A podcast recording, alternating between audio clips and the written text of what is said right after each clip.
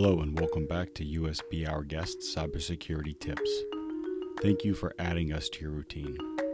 Today's episode is about backups. There's a great article on PC Magazine that goes in depth on backing up your PC. I'll include the web address in the show notes.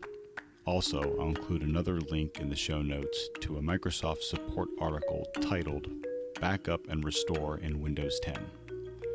What is a backup? It's a second copy of all your important files photos, videos, documents, or any file on your computer that is an original.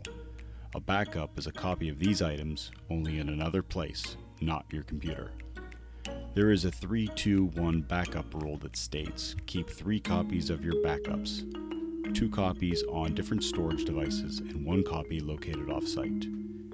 Different storage devices, as in an external hard drive, Western Digital or Seagate make external hard drives in sizes as small as a few hundred gigabytes and as large as multiple terabytes. The 321 rule can be overwhelming. In my opinion, just start with a single backup of your files on an external drive. Just don't stop there. Add layers of protection when you have the ability to do so. Why should you back up your data?